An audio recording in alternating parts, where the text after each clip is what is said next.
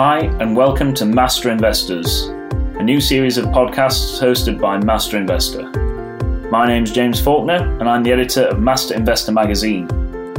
In each episode, I'll be joined by a fund manager, investor, C E O, or another high-profile figure from the investment and business world to get you, the private investor, up to speed with all the latest market insights and analysis from the real professionals.